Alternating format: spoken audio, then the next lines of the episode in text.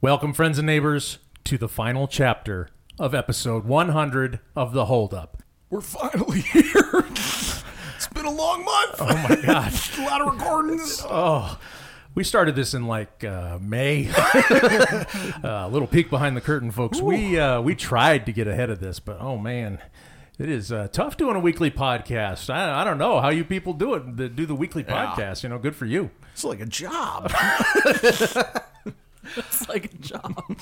yes. Oh, once again, we are joined by Allison Starlock, Hello. taking it on home for us. Just the three of us this week. Yep. Allie holding up the ladies section.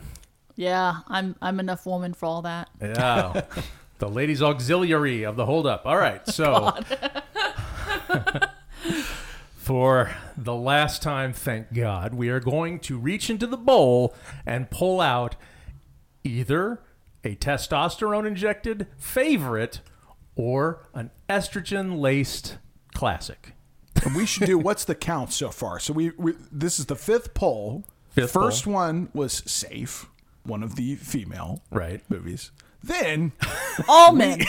we went on a hat trick All dudes all the time. with Time Cop, followed by True Lies, followed by The Rock.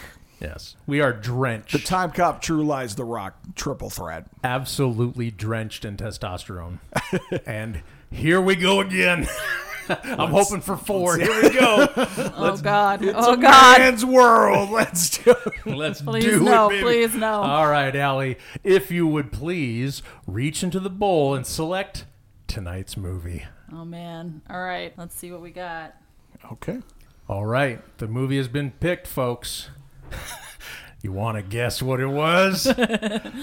Maybe you can guess by this introduction.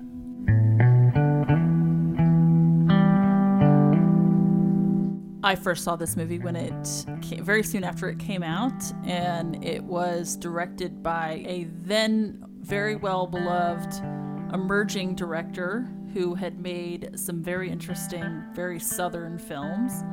And this was a lovely, um, quieter love story between two very regular people, except obviously they look like movie stars, in a small town in the South.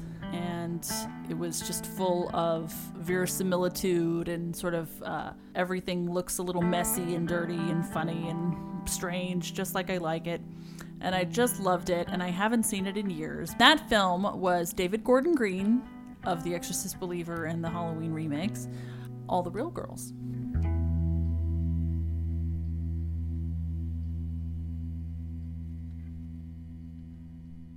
Welcome, at long last, to part five of the hundredth episode of The Hold Up. Each month, we pick a movie one of us remembers fondly but hasn't seen in years. We watch it and we decide does it hold up? I'm John Longino. I'm John Nelson. And I'm Allison Starlock. Oh, the end is on, is nigh. Oh Yeah. man, David Gordon Green, huh? So we're gonna have just knives and stabbing, and vomiting of pea soup, and everything. Like I can't wait. This is gonna lots, be amazing. lots of So- dr- lots of drug references. So it's really it's it's so fascinating being somebody who is a fan of his from basically right away from George Washington on uh, to see now he's known for these you know small studio but still studio horror films. And uh, he started with these really wild sort of slice of life art films. And he went to the North Carolina School for the Arts and he has a lot of mutual friends of mine. Yeah, and uh, Allie actually worked with a friend of his who is also now in the David Gordon Green uh, Directors Collective. Yeah goodness. so yeah so it's uh, so he's just been, always been an interesting cat to me and um, i'm not as big a fan of his more recent work but i have faith You that don't think Halloween ends is the best of the Halloween? i don't oh, uh, he's before- a filmmaker that ultimately i still really respect even though i'm not loving the latest offerings so i don't want to like super rag because I, I i just think it's sort of interesting I wanted to before we delve in too deep into this episode. Uh, just acknowledge an email we got from Robin. oh yeah Oh yeah. She emailed us at holduppodcast at gmail.com. Oh my God, what was that email again, John? Hold up podcast at gmail.com. Oh, Now, okay, cool. Uh, I can't really read it over the air because it is literally all images and gifs and, and memes. yeah, it's all about our hundredth episode. She Uh, but it- congratulated us on our hundredth episode. So thank you, Robin, for congratulating us on 100th episode. We did see it. That's really very sweet. Hey, Yeah. Robin. Yes. Because some people know how to party. But um, Allie, to your point about David Gordon Green, it's interesting that y- you're saying you knew him from all of this work before his horror movies. I have to confess, I think did he do the Foot Fist Way? Is that is that No, him? that was Jody Hill, who was I, I Okay, who I, I used always to work confuse with. them together. Lov- lovely guy. Yeah. I think because um oh what's his uh the the other guy uh produced the Halloween movie, so I sort of get confused. But I think the first David Gordon Green movie I saw was Pineapple Express, maybe. oh yeah. and yeah. then and then all of these horror movies. So I have this is now hitting a zone that that I'm in no way familiar with, but I've always kind of heard about. So. Oh, okay. So you haven't have not seen all the real girls. No, no. Okay. So yeah, I've never I so I've never seen all the real girls. I have literally no idea what it's about other than your brief intro about I guess it's two southern people in love. It sounded like the bridges of Madison County or something like that. If you haven't seen it, you have no idea. Now you have to guess. What do you, John Longino, think all the real girls is about? Well, I, I'm going to go out on a limb and say that all the real girls is two people in the South that fall in love. they get married, and then they have some problems, and then um, the wife discovers all the real girls that the guy has on the side, and uh, it becomes a real problem in their marriage, and it's tears and crying, and then. He dons a Michael Myers mask and starts killing everybody. That's all the real girls, right? while while on drugs. Yes. No, actually, I've n- I've literally no idea. Well done. Well, well guessed. Now and now, Allie, who has seen and uh, loves the film, because I don't remember much about. All I remember about it is that it's about a relationship between two young people, but they don't get married, so far as I remember. No. they uh, they're just dating. Is not uh, the Foot Fist Way? Danny McBride, I believe, is in it. He's 'Cause I in think it, he was in most of his movies. Like Yes. he was one of the like. think that's he's why one of I'm the chief conflating it. collaborators. Yeah. Yeah. That makes sense. I think he was he was playing like side roles in David Gordon Green movies, and then Mm-hmm. Jody Hill was the first one who like put him right up front. So I think so, yeah, because he was the lead in Foot Fist Way, which is a super fun movie. Which obviously I'm a little biased because I worked with Jody right before he made that, and so I was really rooting for him to be great with it. But it is a really, really fun movie. Uh, and Danny McBride is is a national treasure. um, even though I'm again I'm mixed feelings on the latest horror offerings, but I'm really I'm still I would still see more stuff made by these guys that is in that genre. That well, yeah. I, I don't you know I, I haven't been enjoying the last couple. I haven't seen Exorcist. You've seen Exorcist, right? I have not actually, but I plan to. Here we come. This episode uh, posting uh, towards Halloween, so we'll we'll have a brief sidebar here for Halloween before we delve into um, all the real girls. It's interesting you all say you don't like those David Gordon Green horror movies. I really love them. Oh, like, you do? lot. Okay, I love, cool. I'm a big fan. And I love the tone, and I love that they're all kind of different, and they're silly and funny and, and kind of crazy. I, I think the first one that he made was pr- probably the best one, but but I've, I like them all for different reasons. So I'm not coming into this with any sort of recently bitter uh, taste in my mouth. Uh, so that's good. So I'm actually hopeful. I, I that I'm actually really excited to see David Gordon Green as a director of, of something else because I really only know him from these kind of genre movies. Well, I think you'll see a lot of overlap in terms of style. I feel like his voice was clear right from the get. Like as soon as he starts making films, they feel similar to what the Halloween movies feel like. Like every, it's definitely a really specific kind of small town. Um, if anything, the small town Haddonfield is obviously like is a nicer small town than the towns that he features in his earlier films. Oh wow! Okay, but they're really it's really yeah because they're really about um, very working class. Um, a lot of like um, what do i even want out of life? What can i even hope for? Just a lot of a lot of sort of uh, poverty. And really almost cassavetes-ish minutia in terms of the relationships yeah, I You mean, there's not a lot of plot per se. It's all character and relationship based. So yeah. And it, uh, well, I mean, to your point about small town living, you know, I came from Phoenix, which is not a small town, but it has that feel to it sometimes. And these characters, to me, felt very vivid and very like, oh, I knew these people. These were my, you know, friends mm. back once upon a time. So that's what one of the reasons I really liked it the first time I saw it. The only time I saw it, by the way, which I believe was with you, right? Probably because that was right around the time when I was like, everyone watch these films that I love.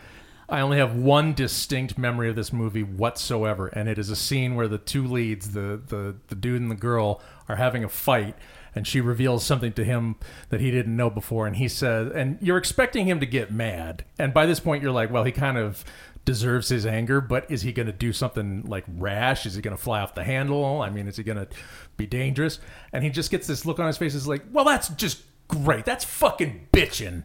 and he's just he just i mean he doesn't hide his anger he simmers in it but i was just very impressed that he's just like well that's just great and I was like, well, that's kind of the best response. It's like she can hit him with something, and he's sort of like, well, I'm going to react to this unknown news, but at least you know he keeps you know his anger to himself more or less, which I was really like. You don't really see that in movies.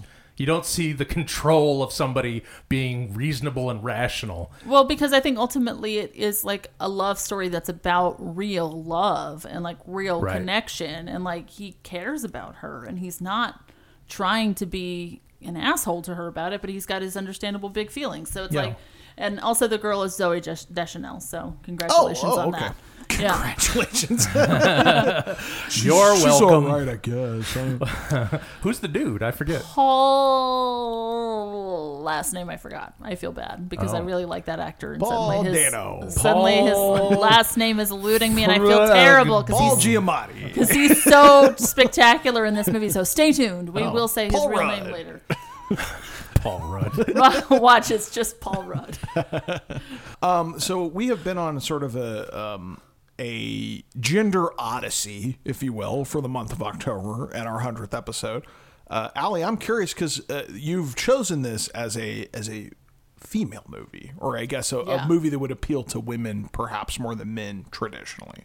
Yeah. So what I hear, I heard you say love story. Is that why, or like I don't know anything about it? So Well, it's a it's a love story, and like I say, in a way that feels a little more that feels a little more grounded, and it's also has a lot to do with um, with sex and like when she's gonna start having sex. oh, okay. And it's in a way that I think is is really, uh, at least my memory of it at the time was that it was exceptional, exceptionally done for a straight man. Like the way that he approached this character, it felt incredibly sympathetic. That it was like, okay, well, I am in love, but does that mean I'm actually ready to start having sex? And like giving it that gravity because these kinds of stories are usually that's sort of a given you Right. know? Or it's like oh my god there's gonna be so much shame if i do it you know? And instead it lives in this in between place where it's almost about it's about the emotional responsibility of starting to have sex and and this character being aware of that which i thought oh i don't know that i'd seen that before. Where it was like that sort of in between space of like i don't have any shame about this but like I know I'm going to be a different person when I start doing this as an additional level of responsibility and experience and all these things. And so, uh, like, I related to that a lot because I, I lost my virginity a bit later and I didn't have shame or weirdness about it. But I was just like, I was aware that this is a big fucking deal, you know? And like when you first have sex too, it's like it does color your experiences after that. And watching so many of my girlfriends lose their virginity so much earlier. And just the fact that we say lose your virginity is already kind of fucked up, you know? right, it implies loss. Like, It implies it, it implies loss. It, impl- like- it implies that, that you are sullied in some way. It Im- implies that soiled. that it is a it implies that you've given this Yeah. gift to someone instead of something that you mutually experience you know like all these kinds of things and so i just thought oh this is a really smart movie about um, navigating that and i really appreciated it so and it's just also i just genuinely thought the connection between them, the two of them was really sweet and i love that nobody in the movie is necessarily extraordinary re- really in any way apart from again it's Yeah. a movie so there's beautiful people in it but it's like they're you know everybody kind of just has sort of shitty clothes and they don't live in a great place and they're just you know nobody's like you know what i really want to do though is pottery and then you look at their pottery everywhere what i don't know but it's like there's you know what i mean it's like there's no like great dream Patrick Swayze comes in and right starts spinning it. And like, But you know, it's like there's usually something where it's like, you know, 500 Days of Summer, behold my architecture. You know, it's like in this, it's like I don't remember there being anything like that. Right. It's like It's they're just just sort of very grounded. ordinary people. Yeah, well, that was again the, to what I was saying and what you were saying. That was the thing that I liked about it the most. Is it Mm-hmm. terribly small stakes in the grand scheme, terribly huge stakes on an individual level, Yeah. which is the kind of thing I love. So, and just oh, go ahead. Just plain ordinary Zooey Deschanel, you know. Just That's that's what I mean. the I feel, every person, really. I mean, well, it's even like if you look at the Cassavetes movies, right? Like they're supposed to be about Right. every people, and yet it's Gena Rowlands. Like, come on, she's, you know, it's like, hey, we're, we're still making a movie here. she's yeah, she's still an otherworldly being. yeah. Yeah, this motherfucker better be handsome, or I ain't gonna make this fucking thing. Even Danny McBride, who they play up as like the most raunchy hillbilly-ish dude that they can. Even he's a pretty good-looking guy, and they have to really dirty. course, yeah, yeah. and they have to dirty him up every time you see him. You know. Well, I think he's kind of like he's like you are, John Nelson, where it's like, oh, am I going to play a part? I want to be the most ridiculous, heinous per- version of whatever I can do. Yeah. Like I think he seems to relish that because yes, he's like, again, still a very handsome man. Yes, he's just well, like he's doing his thing, you know. Honestly, he peaked for me, and you know maybe he'll do something else that I love. But like the funniest thing I've ever seen him do still is in "This Is the End," which is you know him and Seth Rogen and Michael Cera. Uh, all these comedians playing themselves basically it's like oh it's the apocalypse but it's our you know everybody we've seen in pineapple express etc and he plays himself but even the version of himself he plays is a fucking douchebag. like every time you know when he enters Yes. a room, rap music starts playing. He's you know snorting cocaine and shit. Just you know a completely obnoxious douchebag, which I love. I love it too. I think Ali, you, you're right. that Nelson and Danny McBride do share an energy. I, I agree Yeah. with you. Yeah. because it's borderline like, is this a joke or or is this like the real you? Like, you know, It's very yes. it's one of the things I love It's about John. very um, Andy Kaufman kind of spirit, where it's just like, let's see how far I can Yes. take it through a joke to the other side, which I really appreciate. I like anything where it's almost per- just performance art. David Gordon Green had done George Washington. What else did he do? Because I forget where his arc was between this and Pineapple Express for some reason. I feel like a bad fan. I'm trying to remember if this was his second or his third film. I feel like it was his third, and there's something else I loved that was second, and I can't remember. Because he did a bunch of like super indie movies, and Yeah. the fact and the fact that he did Pineapple Express Was a big kinda deal. Like, yeah, it was huge because it's like biggest budget he's ever worked with. He's still working with the same people, but like he's getting like James Franco and you know Seth Rogen, and you know he's getting bigger stars and Mm-hmm. and, and doing goofy shit, which he was not known for. He was known for like like you say character work, funny stuff. I was gonna say, but they're funny. I mean, they're his sense funny. of humor is in all of those movies. Though. That's the thing is like him making a goofy movie is Yeah. like well that that stands to reason because he's really good at natural humor. So and again, Yeah. He's Danny McBride's friend. You can probably guess, you know, the yeah. kind of humor that they share between them. Yeah. I uh, am very proud that I gave David Gordon Green a lot of notes on Pineapple Express because I was in the test audience for that movie. uh, I wrote a lot down, did not take any of my advice. And You're like, as you should. yes, I mean it's it's fair, but um, but that was fun. That, that was like back in my 20s or early 30s, right? When you had nothing to do and you Right. could just go do things like that. It You would fun. hang And out. now I get your notes and use them. Yes, exactly. Thank So finally. full circle. But um, Ali, since we're sort of um, we, we've had a bit of uh, ginger between our sushis of uh, male testosterone action movies. Uh, like since this is rounding out the the the whole pack here, like I'm curious, do, is this gonna like how? I guess here's my question to you: how how should I watch this in in context with all the other movies we've seen and what it's saying for? Like cinema for women, or is it more? Should I take it on its own merit as its own movie and see where we go from there? You know, I think this one's going to be an interesting one because if memory serves, there's also an aspect of the sort of like, what does it mean to be a man and what does it mean to be a woman hmm. in this movie? Yeah. And maybe it wasn't as like on the nose as that, but I feel like there was stuff around that, like kind of like what I say about like, you know, navigating when to start having sex because I think Right. that the main male character is like was kind of known as being like the sort of tomcat of the town and she has never had sex. And so it's like kind of navigating that stuff. And so I, I wonder if it's I, I would say just mostly just take it on its own merit, but then see what other stuff makes you reflect on what we've seen in the other movies. Because the other thing too is it's like the other the like male movies we've watched are not thoughtful meditations on masculinity. You know, like they are they are like the big studio fare. Like Yeah. if any if anything, I I probably should have done this differently, with which is um, to look at movies that are a little more like. The trouble is the ones that are very big studio movies for women.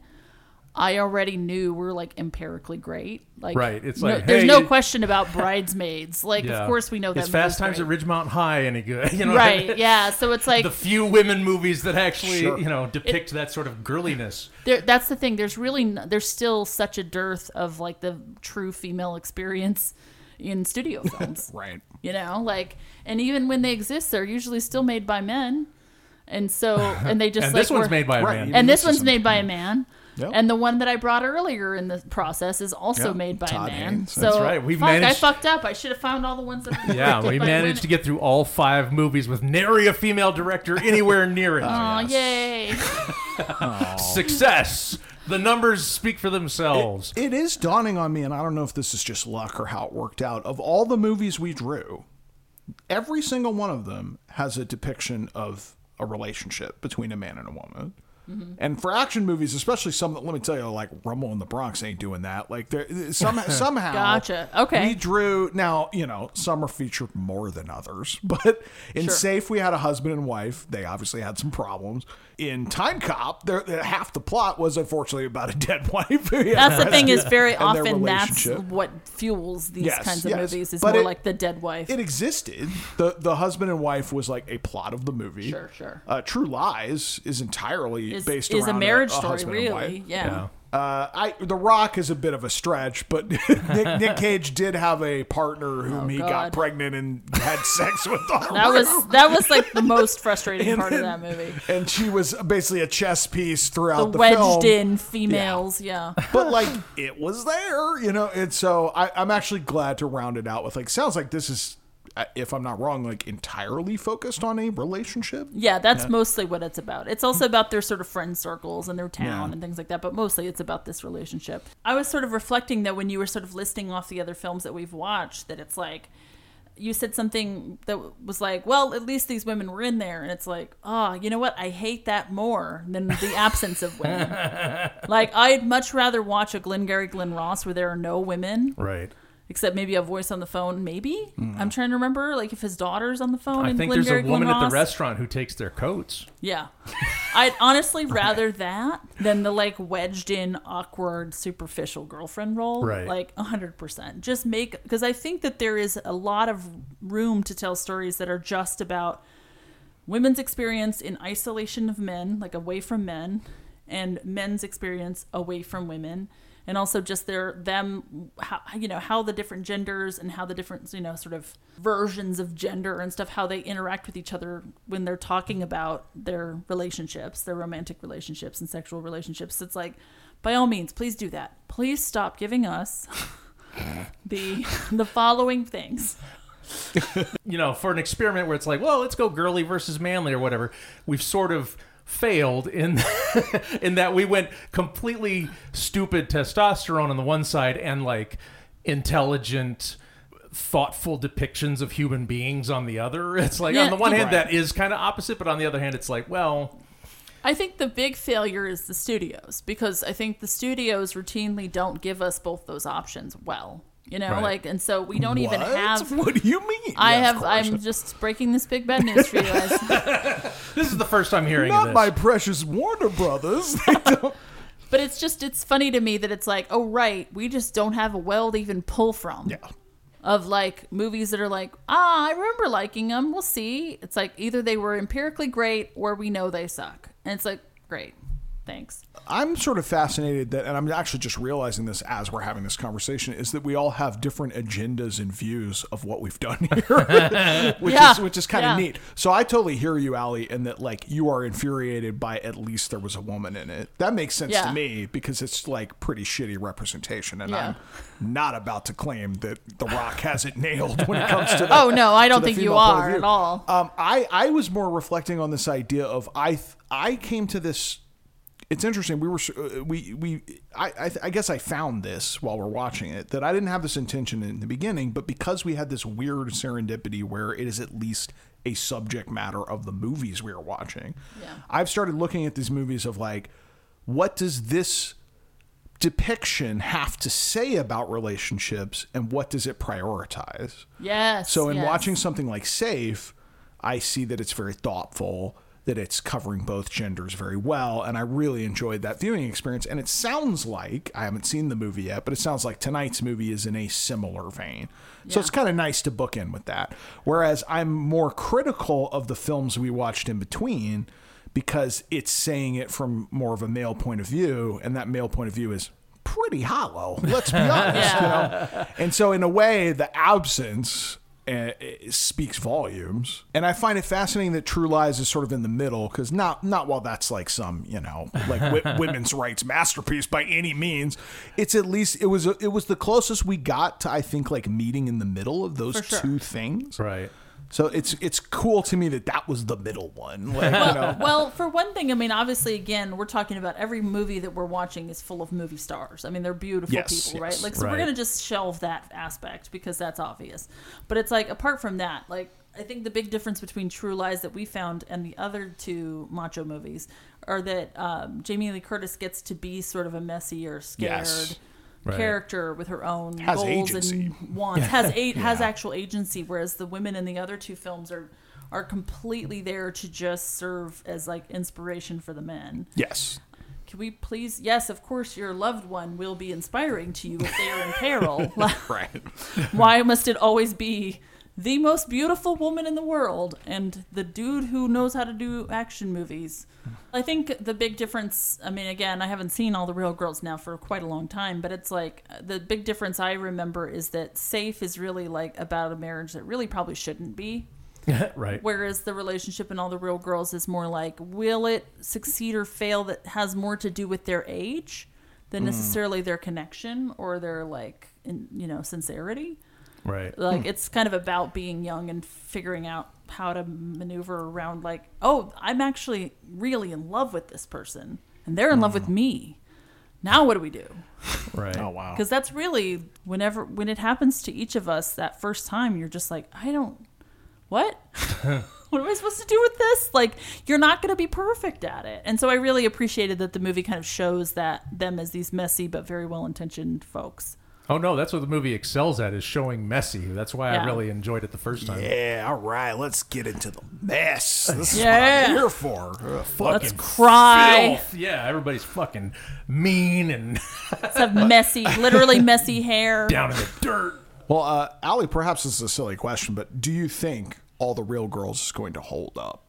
I think it'll hold up, but I wonder if it will feel as landmark to me as it did at the time because I, I feel like since then I've seen a lot more sort of um, relationship dramas. I've seen a lot more like uh, you know, and also it's like this was this was made by a man about 20 years ago.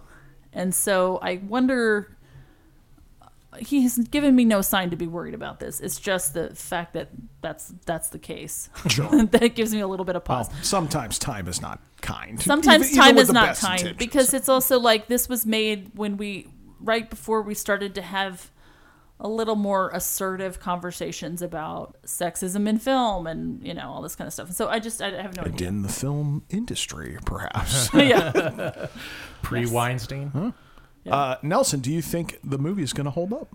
Yeah, once again, it's a fucking uh, you know gimme. It's a fucking fix. It's yes, it's it's a good movie. It's I, I, yeah. I mean, I've only seen it once. I don't remember anything about it, and I I do remember really being uh, touched by it the first time I saw it. So not enough to remember anything about it, but you know, yeah, no, I, I and I like David Gordon Green, and this was before you know Pineapple Express and Halloween and Exorcist, so I remember at the time like noting him, like it's like, ah, this kid's gonna go places. We're gonna hear from him again, and it's not gonna be a letter, I tells you. For myself, uh, I'm it's kind of a shot in the dark here. I know very little about the movie, even after talking about it, but I will put absolute faith in the both of you and say that yes, it will hold up. And if it doesn't, it's your fault.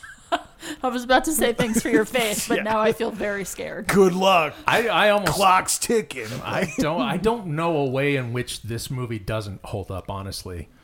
I mean, it's weird to say it like that because it's like, of course, a movie can be like not as good as you remembered, but this is like, it's thoughtful. I don't even remember what you know. Again, I didn't remember the sex part about it. I didn't remember you know the the age stuff, but I remember the movie being thoughtful above all else. So I'm mm. like, Yeah. even thoughtful to you know in a failure again is more like you know I would rather see that than some you know just shoot 'em up just to see a shoot 'em up that's just like every other shoot 'em up. You know. Like I say, the big thing I fear with watching it again is like how much of it was like, hey, around this time was sort of the mumblecore kind of time, where it was like we were getting a lot of interesting little character drama type indie films. So it was kind of like that mum- mumblecore time when I was obsessed with all of those movies, and I just wonder, like, if I go back and watch this one and some of the other ones, like, is this actually was I just so excited that they felt like at all human beings that that counted as a brilliant movie? Right. That's the well, thing it'll I'm be interesting. about. It'll be interesting if, as you say, even for a thoughtful movie, it hasn't aged well. I mean, there's lots of you know previously you know uh, highly thought of movies that were thoughtful and intelligent and have not stood the test of time because it's like, oh yeah. Woody Allen has uh, a, has a, has an Whole atti- category. has a whole attitudinal problem we didn't really That's, consider. that's a whole other five part, you know, month. That's- to Oh that's- tackle God! that Don't one. you dare! Episode 200, you heard it here first. I'll be not All a Woody Allen all the time. Oh God. Well, we are going to go watch all the real girls, and we will be right back.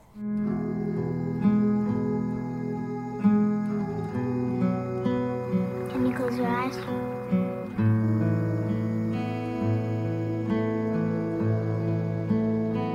I like you. I like you because I can say what's on my mind. How am I supposed to think this girl is enough for you? Well, you'll meet her and then you'll know. Are you in love now or something?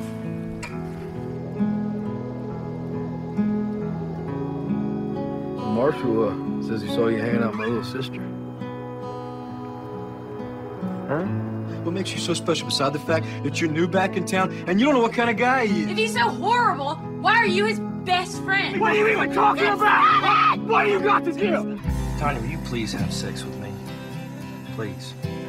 All right. We're supposed to be friends, Sam. What's wrong with you? It's different when it's your family. Tip sees in you is exactly what he hates in himself. What do you want me to do? You're not sorry. You know I know that because you're not smart enough to be sorry. Have you ever seen an animal make a mistake? I love you! Why would you say that? What is wrong with you? I just want it to be like she never existed. No, you don't. I can tell you that right now.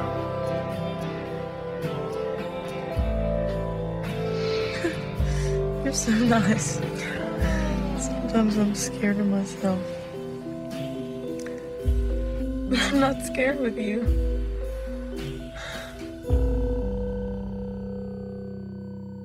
Ladies and gentlemen, we are back from all the real girls. How's everybody doing? Awesome. Bitchin'.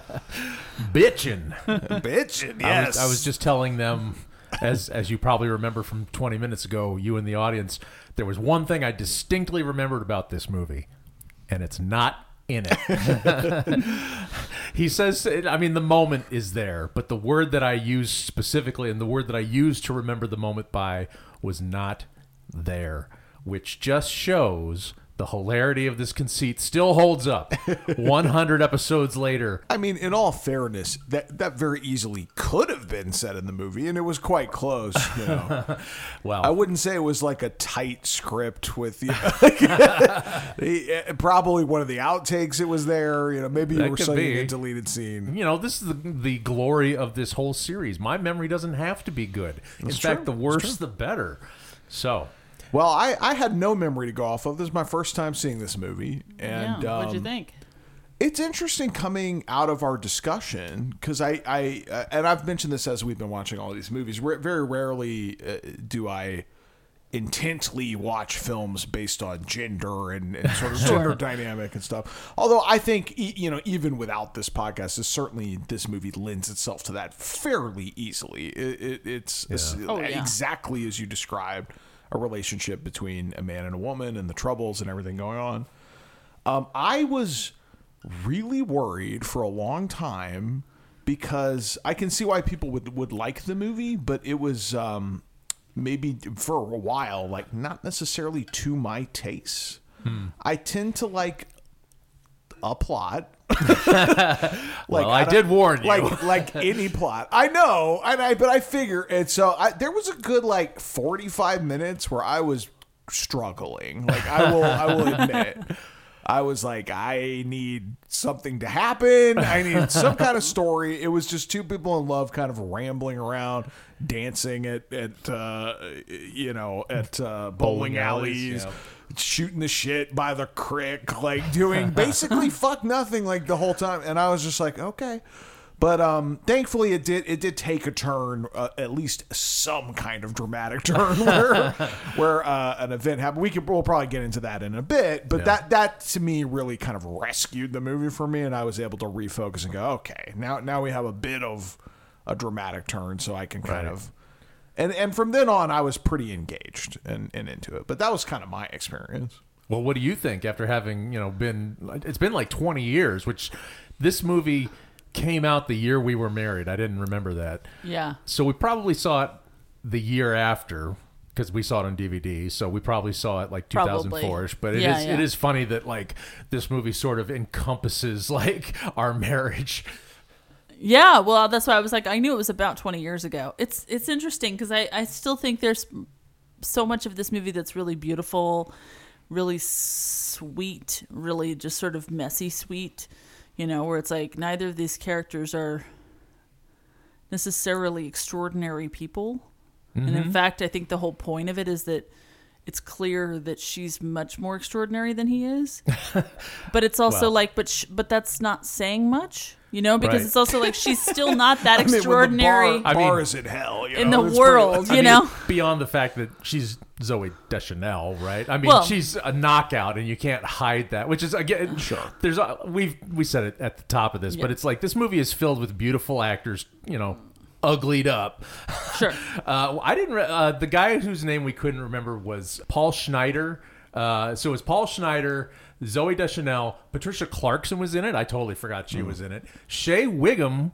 I think that's how you pronounce his name. This is the guy who pops up all the time. He was on Boardwalk Empire. He was most recently, I think, in Perry Mason. Yeah. Actually, he was in something in, even more recently. He's in Mission Impossible. Mission Impossible, Yeah, exactly. the- the He's a yeah. really great, constantly working actor. Yeah, yeah, yeah. And uh, of course, Danny McBride. We had we remembered that. the Yeah. shining light of the movie. I'm gonna just go ahead and say, like, I Oh, yeah. was Team Danny McBride the entire time. I know he was a bit of a dig. Uh, he very Danny McBride played a douche. yeah, really non-bluntly, uh, or, or really incredibly bluntly, uh, kind of. there was that Literally goes by the name Bust Ass. Yes, I think I think my favorite scene in the entire movie is him talking to Zooey Deschanel, and he's like, "Okay, like if you had your second choice, like who would it be?" Like it's, it's Like, like, he doesn't even care if he's Yeah. second choice. He's- like he's just like, please be chosen at any point. He's like, I've got a waterbed. Like, I'd very much like to fuck you. Like, what do you, what do you say? You know, it was it was so like for a movie where everyone was so obtuse Yeah. and so like talking around everything. Like, I don't know. I really appreciated Mister like shoot straight. Yeah. Well, I and have I- to say that was the kind of stuff like yeah, I feel like that's what I was really shocked by in watching it again and I maybe instinctually what I was worried about, which was like Oh, it's twee. It's real twee. Yeah. Like it's also very beautiful and artful, and like the the world they build is really specific. Like all the performances are good, but it's just like, oh boy. I mean, Well, real quick, before we completely alienate the audience, we should go over this very small plot. Sure. So, yes, please do.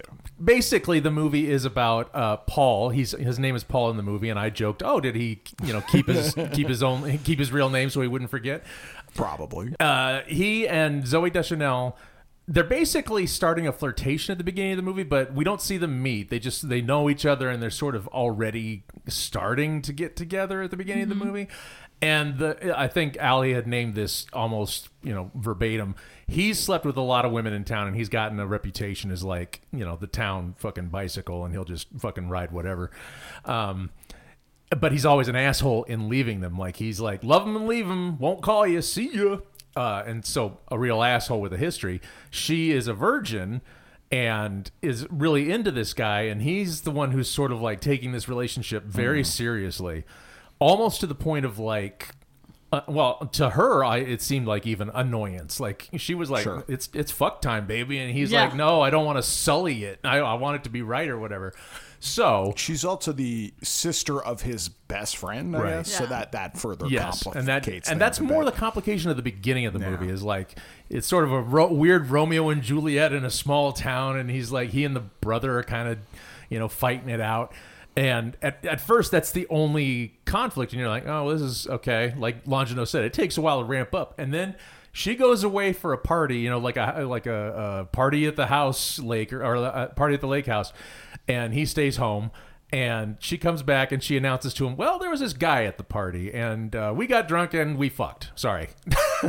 and he is, of course, crushed because they're in their twenties and this is, you know, everything to him. And so they break up, and then the rest of the movie is sort of them deciding how they're going to go on from this. And I'm sure we'll discuss it Oh, more yes. in detail. Well, he does not go quietly into the night. He He's does just, not. Why it. would you do that? Why? You know, Well, that that was, was- like pretty dramatic. It was one of my favorite scenes though because he like uh, the opposite of the scene that I actually remembered because the scene I remembered uh, you know like I said before it's like she gives him some information he doesn't want to hear and his reaction is like and the reaction is uh, uh, the information is that she's basically sort of hanging out a lot with Danny McBride now and he's like man that's awesome that's just great are you? That's awesome. are you? That's great. I don't give a fuck. And but in the scene where she says, "Well, I fucked this dude, and I'm sorry, but I love you," and and he's like, "Why? Why would you do that? Why? Why?" And he just doesn't know what to say except, "Why would you do that? Why are you talking to me?"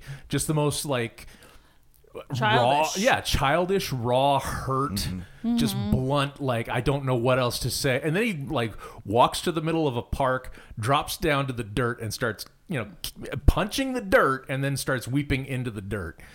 And you don't see her reaction to it, which I thought was an interesting choice. There's a lot of like you don't see people's reactions to things Oh in this. man! Well, I mean, when you're covering every scene with one camera, that, that is a, basically a one or One, take. one yeah. shot for every moment. Yeah. It Yeah. really did feel like, for better or worse, extremely deliberate like that. where Yes. It was just like, there's not, this is not a coverage movie. And if it was, Not at all. I didn't see that. You know, Right. it's like, it, it, but I, but it, I think it suited the the the story. You know, because Yes. it's like it is supposed Oh, to be kind of about these folks that are kind of simple and Yeah. that they're you know they don't have a mm-hmm. lot outside of their relationships. Well, with it's each yeah, other. life takes place. You know, life is not kinetic in these in yes, this movie. it it's takes like place in this frame. Yeah, yeah, there's this frame and people walk in and out of it. It's very deliberate.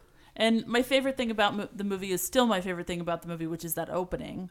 There's this opening frame of uh, that's quite large of the two of just the two of them centered in it with like some like shitty lumber and stuff behind them. like trash burning in the like back. it looks it's just like it looks like not a beautiful place but they're so beautiful and sweet together but the thing is that then it's like most of the scenes between them are basically that scene and so it doesn't it doesn't feel yeah like you know i don't need there to be much of a plot in fact i often prefer it for there not to be as much of one but it just felt like i kept saying to the guys at a certain point i was like I feel for her. I'm frustrated for her. Like, just fuck her already. Like, please. right, right. Just fuck Well, her that's already. what for me. That's what made it a really interesting and, and strange watch because it took me a while to kind of attune to the what was actually going on, which is his hesitance. yes. Which Yes. for like thirty minutes read to me as just like this guy. What is with this guy? Like I just didn't understand. And then once I uh, there's a pretty key scene where he gives a sort of backstory of like Mm-hmm. His first sexual that. encounter. Mhm, and it does not sound good. It's, it sounds pretty terrible. Like he, he basically says, I was 13 years old. I was at a party. This older girl like had sex with me, and then I made an awkward joke or something. I was uncomfortable, and then she walked away and never spoke to me again. So this was clearly like a very formative experience for him. Mm-hmm. It was a scene that really helped me go, okay, I see now what's going on because it's it pretty clearly. I mean, not to psychoanalyze the guy, but it's like, oh, okay, you don't you you fuck all these women and then you leave them because you're afraid Right. That they're gonna uh, leave they, you. gonna leave you like your first encounter, and this is what sex is to you, Yeah. and so you don't want this to happen with this person, so you're avoiding it. Like, okay, fair yeah, enough. which I appreciated once you kind of realized that, and it, it almost teetered into like, so was he? Was it kind of an abuse situation? Like, because he yeah, was thirteen. young. Yeah, I that's- feel like, mm, like how old is the older girl? It just it was gross. Yeah. and then and then he he immediately when she was talking about having slept with another guy went to you know oh did he rape you did he you know Well, because she's a little, she's, she's a little weird and She's, she's a playing little little obtuse about she's it, a little but- coy about it. I, I get why Yeah. he, you know, because he's hurt in that moment. She says, "Well, I fucked him, and that's it." Because she kind of like blurts it out blurts right by it, and he's like, "Wait, you you had sex with him? Wait, what?" And she's like, "Yeah, we fucked, but it's no big deal. I love you." And he's like, "Wait, okay." And she said, "Yeah, it hurt." And he's like, "Oh, it hurt. Like, oh, did he rape you?" She's like, "No, no, it hurt because I knew I was hurting your feelings." And he's like, "What the fuck? Why would you say that?" like she didn't know how to process it at all which i really appreciated i thought that was really uh i thought that was really interesting and and her whole thing about like i didn't know i loved you until i had sex with somebody else and then didn't feel as much for that as i thought i would with you Yeah. is like kind of screwed up but obviously but also like just probably the most real thing I feel like in the movie, which uh, again I think is a very realistic feeling film. But it's Right. just like, yeah, if you're that age, like you don't necessarily. It doesn't seem like the place is full of ex- shining examples of healthy relationships, and so it's like, Well, their own, you know, you get the sense that these families are not like they're all uh, like split up. or- Paul's own family. I still don't quite understand, which I Yeah. liked about the movie. I don't understand his family Yeah. tree exactly because his father and I his thought- mother. I thought they were separated. They seemed separated. I mean, they seemed And to then like at suddenly the, they're together at the well, end, I, I didn't think they were together. I think he was or hanging out. Dad just- was making just pass time I think Dad was making a play, and she was like, "Well, what else have I got to do?" But like, Dad has his own adopted daughter, Yeah. and she's got him, the you know the older kid, and then his best friend has a sister that's about his age, a little younger, and then he's got a very young, uh, younger younger brother who is also uh, got Down syndrome, and it's like, whoa, it's and he he is also. I mean, he's got like su- like bleach blonde hair, and you know, it's it's the he's obviously uh, he's setting up like well the the younger generation is very different than the the yeah, yeah, older yeah, ones, yeah, yeah. and I think that was on purpose was to like differentiate them. Uh, But it was like, uh, but I couldn't tell if this was a function of the movie or if it was supposed to be a function of the town and their sort of like naivete or whatever. Like the the little girl's name was Feng Shui. Yeah, that was strange. I mean, and it didn't say it like a joke. Although I was like, are we supposed to think that's funny because he's a idiot because dad's an idiot or something? I don't. Yeah, I mean, what would a hillbilly name a kid who doesn't he doesn't know anything? Yeah. I, I don't know. That's also you know 2003. That might have been considered cute, and Right. maybe now that's kind of not. yeah. Well, No, it just feels know, racist. Yeah. yeah, but they're you know they're rednecks in North Carolina. Like, ah, you Yeah, know, I- I- at what point was it? This is a commentary on the character versus this is a joke from the like writer. I have Yeah, no idea. I don't know. That's the thing is I couldn't quite. I mean, tell. he, I, the the uh, star who like co-wrote this movie, I guess, you know, is half the time just saying a bunch of fucking nonsense anyway, like just talking into the moon and like talking about trees and shit. Like, wouldn't be surprised if he was high as a fucking kite one night. It was like feng shui, it's hilarious, and like just left it at that. I don't know. that could be. I gotta say, like, until that scene where he described his 13 year old sexual encounter, that was the first stepping stone I had to, like, okay, I now have an understanding of why he's behaving this way and what's going on. But for that was I, 30 minutes in, I don't know, something like that. Yeah. The time prior to that, it was such an interesting viewing experience for me because I, I I'm trying to figure out from the movie. I don't know if I'm like meant to sympathize with the main guy or or be in his point of view. It's hard to tell because we we get dropped It is in. hard to tell. Yeah. It's like we drop in on their first kiss, right? So I have no context of like how they met, what's going Right. on, who likes who, and no point of view. It's like they're both sort of equally given time. But the thing is, we have a lot of scenes with him without her. Yeah. Yes. We have, I think, besides the phone, the time she's on a phone with him, like I we have, I don't think we had any scenes. yeah, with her I think he's him. definitely the protagonist. So he's like the Yeah. protagonist. But my viewing experience was like I understood her perfectly, and I he just confused me until this like scene. Because fr- I mean, frankly, Zooey Deschanel was like, yes, she was a virgin.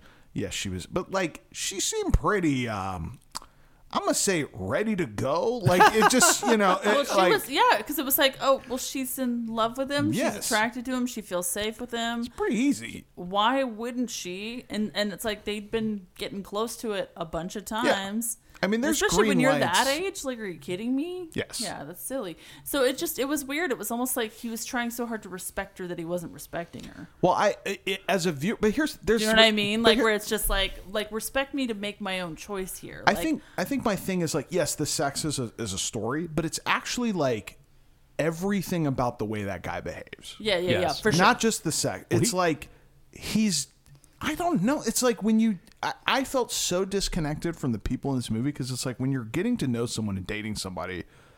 I don't know. Like I, I'd be like, "What do you do? What's your job?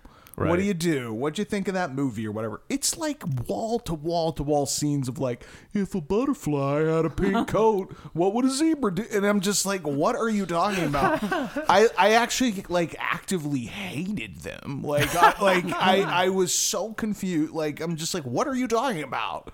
What is this conversation? It's about nothing, and I can take like one of those, but it was like over and over yeah, and it over was again. it was a lot for even me, and that's usually the kind of stuff I do kind of soak up. I'm like a big Harold and Maude fan, you know. Um, but it's just it it it does feel like that's a thing that's different in terms of watching it when it came out versus now, because then there were that was like there were so many movies that, that were like this. Where Oh, it was yeah. just I like mean, let's is like- talk about kind of nothing and therefore try to hit at real philosophy or This real is like insight. the you know? Ur Garden State. You know what I mean? It's Yeah. like the you know this is Right. and I loved State. all of that stuff. And I still like this movie, but I don't think I love it as much as I did. I feel like it's uh. also like, oh, I'm 20 years older, yeah. So That might be it. If I it was- just if I feels was a little 20. like, oh, don't worry about it, guys. You're gonna figure it out. Yes, yes. I think you're right. I think as a first viewing experience at 42, I was like, get a job. It was like, like that. I'm like, what are you people doing? Like you're just like yeah. fucking around in a truck. Like, do, get a fucking job. At least your mom's like throwing on clown makeup and trying. Like, I'll give her yeah, that. she's Yes. volunteer. She's helping people in some way. I was way. like, these people need a job. I, I also really appreciated like uh, Patricia Clarkson basically being this character who's like a real mess in terms of like oh she's got all this interesting stuff to her but she's and she's trying to guide her son in terms of like be a person who shows up when they say they will be a person who's like not just sort of dodging connection or responsibility but she's also like you ruined my life by existing. Like she said some pretty fucked up stuff to him and so i thought that was really a fascinating thing that it wasn't like mothers in these movies are usually one extreme or the other and i really liked that she Yeah. was like trying with him but then would kind of like lose it yeah. and not act as well as she should Yeah. but i appreciated that Well, what's interesting about him, I think, to your point about you couldn't hook into him, I think he is. I think you know, to the point that I, I think it's deliberate. I think what you're supposed to get out of him is like sort of the most um, palatable version of a of a real asshole. You know what I mean? Because it's you know, if you were to describe this person to somebody else, he's like, well. you know, he lives with his mom to help her out. You know, he borrows the single car that they have, and sometimes he shows up to take her to work when he, you know, doesn't forget about it. You know, he fucks all the women in the town and then leaves them behind, and they're all sad. If I described that person to you, you'd get a mental picture. And I believe that this is like David Gordon Green is like, well, this is the picture I'm painting of this guy. It's just I want you to also see that he's not like a, a fucking beast. You know what I mean? He's like a, not Right. a monster. Well, he feels very childlike, like Yes. way more childlike Yeah. than I remember him being. Like, because I remember him being like sort of shocked at his own vulnerability, which is Right. definitely there.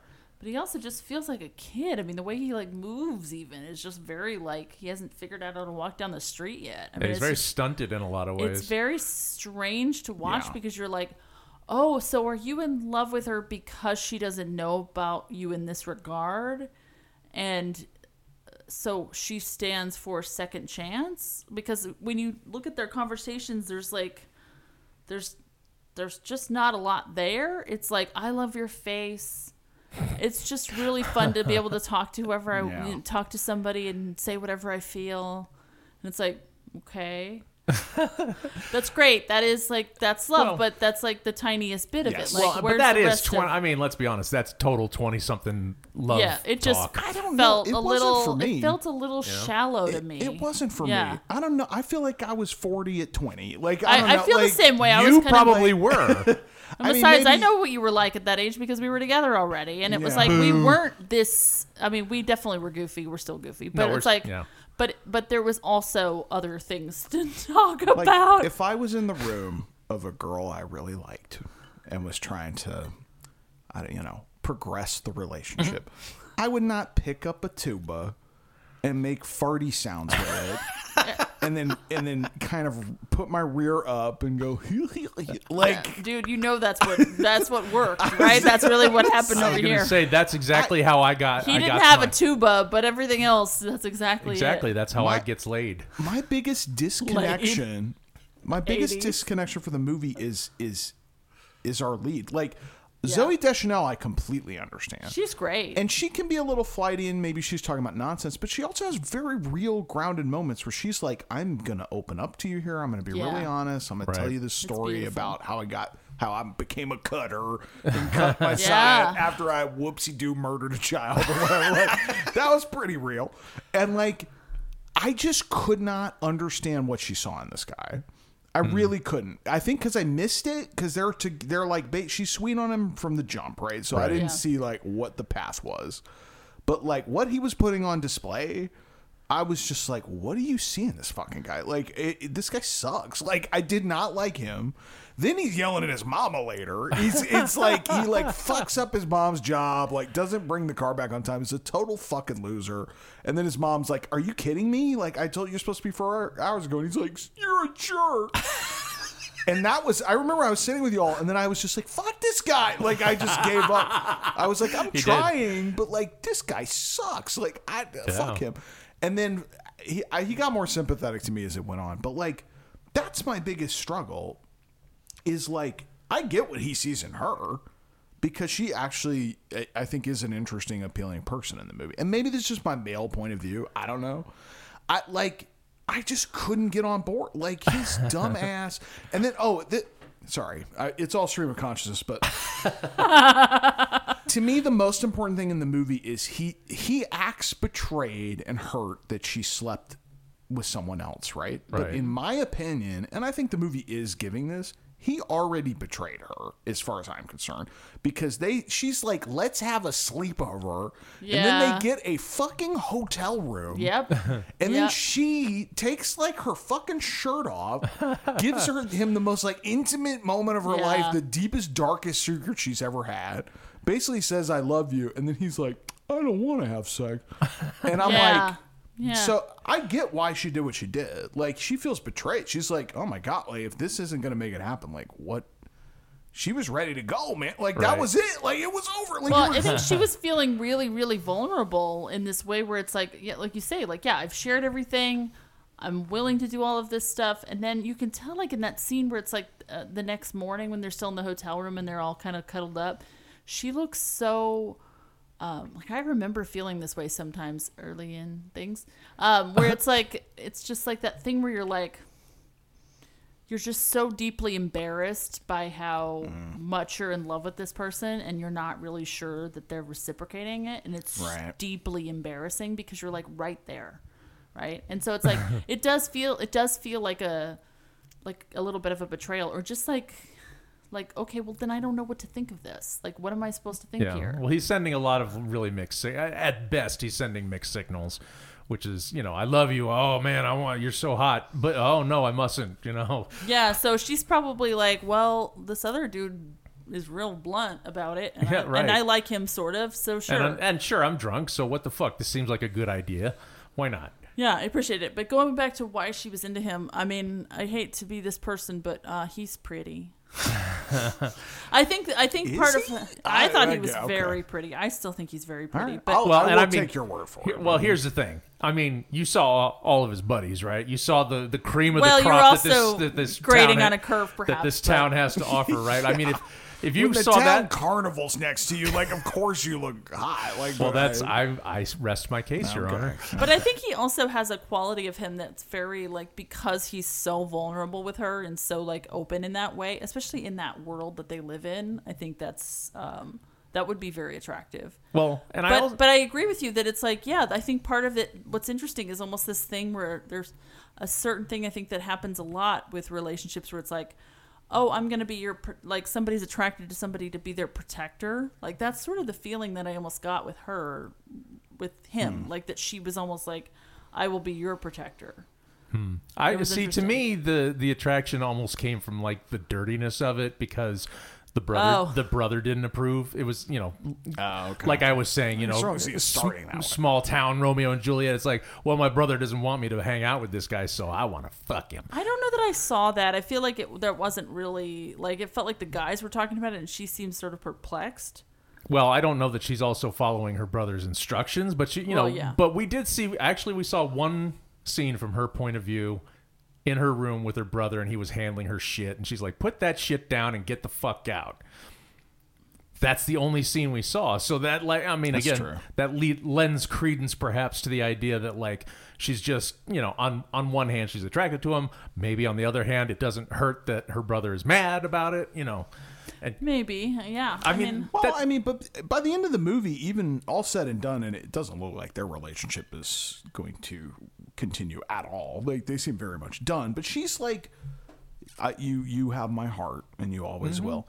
And the thing is, like, I knew, I remember that. With, I think, I think, uh, maybe Allie, you can correct me with this, but like with women and people I knew, especially around that age, there's something about that first guy that like Jesus Christ, and it's like they can be the biggest fucking moron on planet Earth. Doesn't matter. This guy's Yeah. a total L, like just absolute like dump this moron.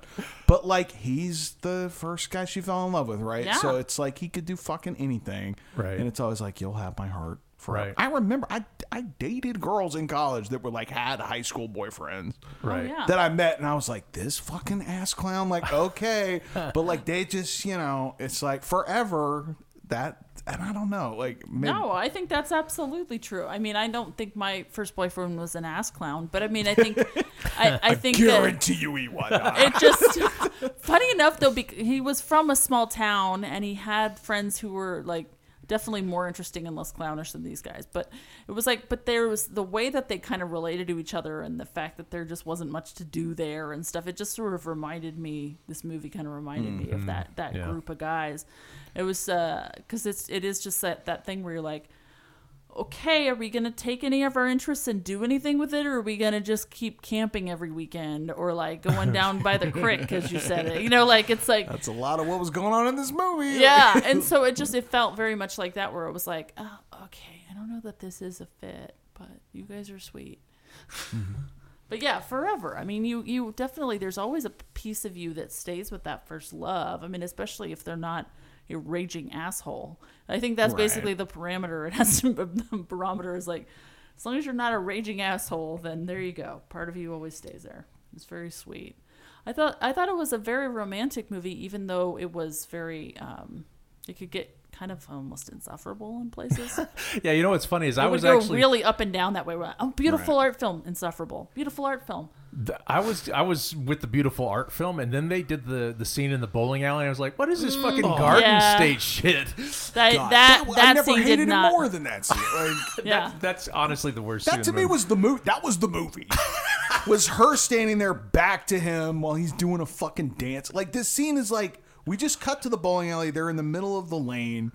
He's like, I want to do a dance, but you can't look. And she turns around, and then we have to sit here for like 45 to two minutes of like him just jiving and dancing while she doesn't look. And I was just, all, all that was in my mind was like, this fucking dick. Like, I just, I hate this guy. That was where my patience started. I mean, I was like, "Is it? Uh, am I? Did I forget that this movie was like you say this twee? Because I remember this being thoughtful. Thankfully, though, that I mean, to me, that was like the it nadir. keeps of the movie. darting into it. It keeps darting into the twee and then coming back out with some actual wisdom or some messy humanity. You know, That was And definitely the yeah, worst of But Hitler, that's for that sure. scene Like- is definitely like, oh boy, oh, I would lift that out now. Like just Oh yeah, hundred percent. I want to ask something. Um, so one of the things I noticed about the movie is so she goes off to uh, the party at the lake, and the first thing she does, and you don't see it, it's off screen, but she cuts her hair. Mm-hmm. Which is a drastic change, and at first you're like, "Oh, eh, you know," and she says it's a drastic change, and you know this is the signal for things about to, you know, mm-hmm. completely get undermined. What's interesting is you see her for the rest of the movie, and she slowly becomes more masculinely dressed. Like, I mean, Mm, yeah. you see her More like comfortable. Perhaps. I'm just well this is what I want to ask about. Like when you first see her, she's very girly. You know, the, you know, long hair. I don't remember I don't think she's wearing dresses or anything like that, but she's wearing like softer clothes and then she cuts her hair. She shows up at the, the she shows up at the bar and she's still wearing girly clothes, but she's got this, you know, uh, bowl haircut or whatever. And then by the end of the movie, the last scene with her, she's in like you know, like white ass trousers and a shirt and a sweater or whatever. I mean, she's very covered up and very like relaxed fit. So I was wondering, is this saying something about like she's become the masculine in this relationship or, you know, No, I honestly just thought, oh, she's getting her confidence up.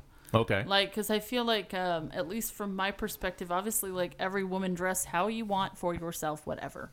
But I feel like more often it does seem like sometimes when, especially in this kind of world that she's living in in this movie, that you see so many of the other girls that are super dressed up and ma- makeuped up and all that stuff, and they seem so uncomfortable. And she and she has like kind of been through this sort of first love and is sort of trying to figure out what she wants to do and what you know who she wants to be with, and then she's in these like more comfortable clothes. Right.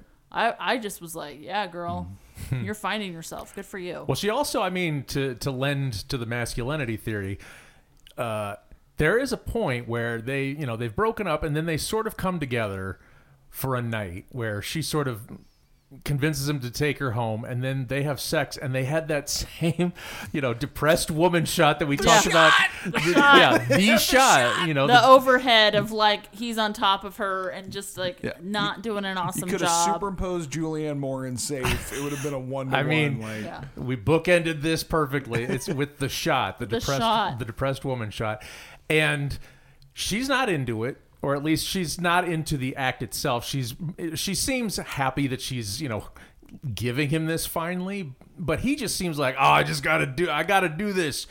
I gotta, you know, Yeah. close this book, and he, she could be anybody, and she's just like, well, as long as you're happy, and then gives him a hug, and then that's sort of the end of that, and then they have to mm-hmm. sort of emotionally come together. But again, that leads, you know, now she's completely different. Now sex is already to her like a, Ugh, well, okay, let's just get this done. you know, it was this big mystery for her for the first half of the movie, and now it's just sort of like, oh, Well, we because yet? because he's not a healthy guy in this area, and and I'm gonna guess the dude at the lake wasn't either, and so it's like she hasn't had that experience yet, where it's like, oh, this is actually like uh, a thing where we both, you know, engage in it and and all of this stuff. It's like instead, it just felt very like, and now we've done the thing, so I can say I've done the thing. It's like, Right. mm. Well, I don't get the feeling that he's a very thoughtful lover. I get the feeling it's like well, that's what I mean. Is I think I think he isn't, and I think he also, um, I think what Longino was saying is very true. I get the sense that there's definitely some like trauma and some disconnect. If the genders were Mm-hmm. reversed, if we talk about the gender stuff, the genders were reversed and this and this protagonist was a woman, Right. we would hundred percent assume that it was trauma. Right. Well, we would assume it. be- Yeah, we would assume it before even. Yeah, before, Before he even even that tells scene. the story. Yeah, we would just assume because Mm-hmm. he sleeps around, and which is you know not fair. But the fact that he sleeps around the way that he does, where it's like it's not like. Uh, oh, I'm just, you know, I'm I'm so involved with you at, at- when we're together, and you know, uh, sometimes it works out and sometimes it doesn't. It's like no, every time it's the exact same way. That sounds like trauma. Yeah. So I think that's really interesting to watch now, and with that, like thinking, looking at it in that way, you know. Yeah. Well, I also think he, he does sort of fail her.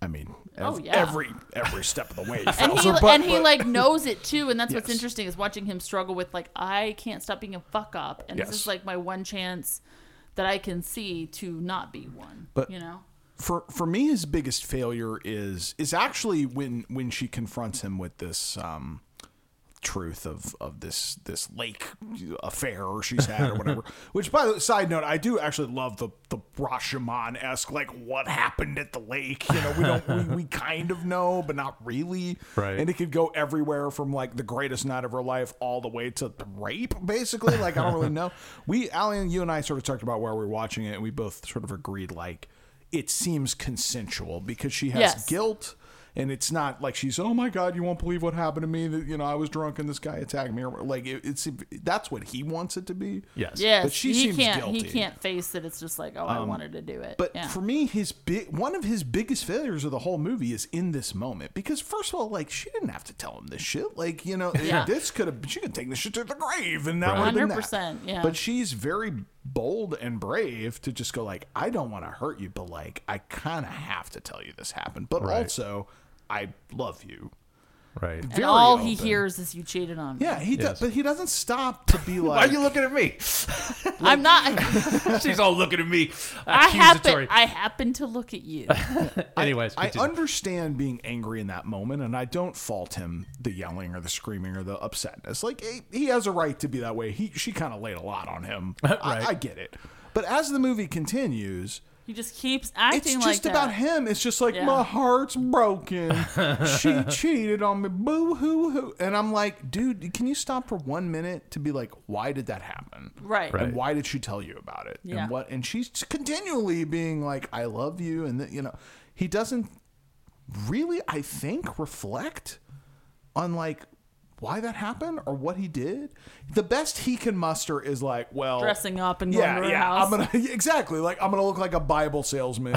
Yeah. Put some Dapper Dan in my hair, and now I'm a I'm I'm a upstanding citizen, and surely was she- very weird. which she's never seen you as. I was actually wondering. I was like, is he going to see her? Is he going like to That a funeral? Because Yeah. yeah. or like a job interview. yeah, I, I thought, thought oh, was he's finally going to interview, get a job. Yeah, I yeah, me, forty-two year old me was like, finally, young man, some some guidance in your life. Well, oh wait, you're just going to her. It's door. so funny because you're joking about getting a job and stuff, and instead it's like I, I thought that too, but I just kept being like, dude, find something like Right. Yeah. like get excited about the clown thing or something like do something with your time like uh, you know it's Well, that was, I think, I mean- purposeless folks you know Yeah, no, I think that's the subtext. Is Yeah. like everybody is sort of you know purposeless in this movie, including her to a large degree. I mean, yeah you get the sense that she's a little bit more of a searcher though like just the way she kind of like her fear about college is really funny and specific. Like she's afraid to go to college because it's going to be like sad girl poetry and what was the other one like Drum hacky sax or something yeah Drum, drum circles. Plenty of drum circles going on by that river with them doing fuck nothing. By the way, Fuck like, all, might yeah. as well go to college because Yeah. you're you're with a bunch of hacky sack motherfuckers like all day. You know? But it sort of like tells you it's like she's sort of seeking sincerity, right? Like it's, Yeah. it's like her fear about college is that she's going to be around a bunch of people who act like they're intense but they're not sincere. You know, I thought that was really a, a cool bit. I like that. But I do think there it, there's a reason you see her working at the factory, yes, there is. and I- you don't get any other hint that she's going to do anything other than. You know what Yeah. I mean? I, I Yeah. get the feeling that she's home to stay, and she's sort of made her choice, and that in itself is sort of sad because again, purposeless and Exactly. not for any good reason other than eh. Because she's hanging out with Danny McBride. Doesn't seem to be like a oh my god, this is such a great relationship he and I got going on. In fact, speaking of the masculine to feminine, she's wearing the like the dude clothes. He comes out and he's like dressed the best he's ever been dressed. His hair is done. Yeah. He's wearing like the skinniest shirt He's, he can try- manage. he's trying. His hands are wet and he's holding them like he just got his nails done. Yes. Give some credit to Danny McBride. That Yeah. man, the hero of the movie. Like, Yeah. he watered the garden. He tended the roses. You know. I'm just saying it's He's it's, like, now I'm making mac and cheese. yeah, like, It's interesting. He put in work. Yes, well, it's interesting to me that the that you know if you're just taking the metaphor, she's the man, he's the lady, and Danny McBride, who was the fucking goofus of the fucking you know first half of the movie, he's the one that figured out. Well, if she wants me to dress up and you know do get my nails done, I'll do it because you know I can. I, I was that guy. I remember this guy is the real hero. Like the the friend of the girl. The girl's hung up on some fucking moron, and you're just like, hey, Yeah. I'm hey, I'm right here. Like, I'll treat you nice. Like, what do you say? You know, and then just no, no. Yeah. Old fucking Trevor down by the mill or whatever his fucking name is. Like, I don't like this fucking dipshit. Like, maybe I don't know. Maybe I'm bringing some personal things to this viewing. I, I don't know. As we but, like, always do, yes. Well, I love that um, Bust Ass is basically the Duckie of this film. He, he does bust his ass. He does. as, his name states. yeah, it's a good I time. do love this one point where she, even she calls him Bust Ass. She's like, Bust Ass says, and he's like, his name's not Bust Ass. His name's Tracy. Oh, Which is fucking- awesome because you're like, oh, no wonder he went with Bust Ass. Well, I just, it, I think it's funny that he's like trying to ruin just that, even that. He's Yeah. like, you think he's bust? Well, fuck you. He's Tracy. Yeah. Yeah. Uh, uh, yeah. he's uh, he's quite a fellow, our Paul. Yes. But uh, so okay, now in the context of this, our final film and this five film uh, uh, potpourri of the of cinema that we have That's now amazing five. it was interesting to like because this is young love, right? Like this is Yes. a young love movie. Maybe that's part of what I'm reacting to so viscerally is like this is a time that has sunset for all of us at this table.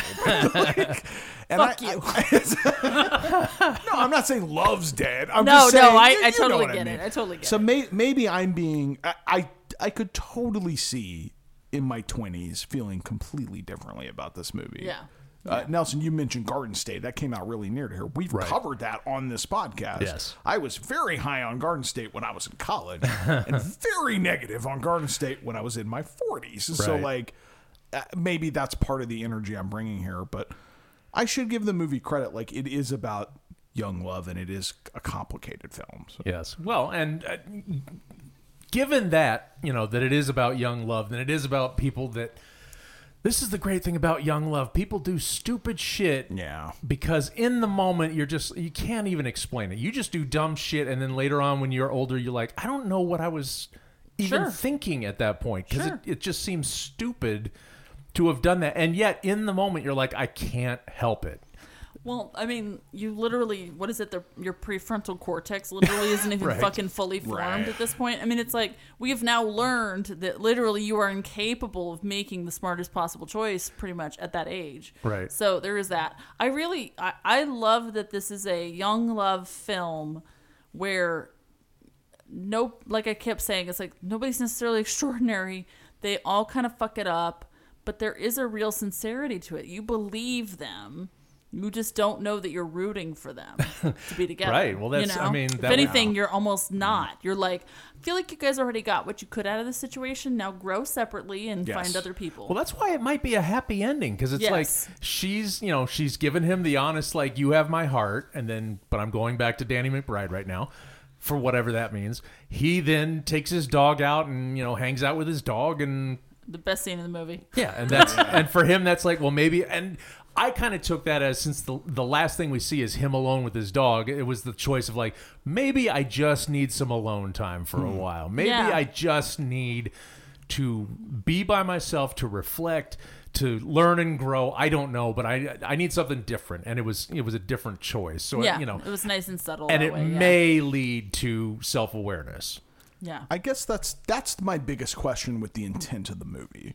I understand the motivations of the characters within the movie, but are the filmmakers that are telling this story expecting the viewer to be like on their side, rooting for them, or do they expect them to be frustrated and be maybe not all the way on board? I don't actually know. I feel like it's both. I mean, mm-hmm. and I think you absolutely can have both, right? Like a really good character is somebody that you're like, it's just like a real person, and that you're like, there's things that you're doing where I'm like, yeah, 100% with you, and other times you're like, you fucking idiot.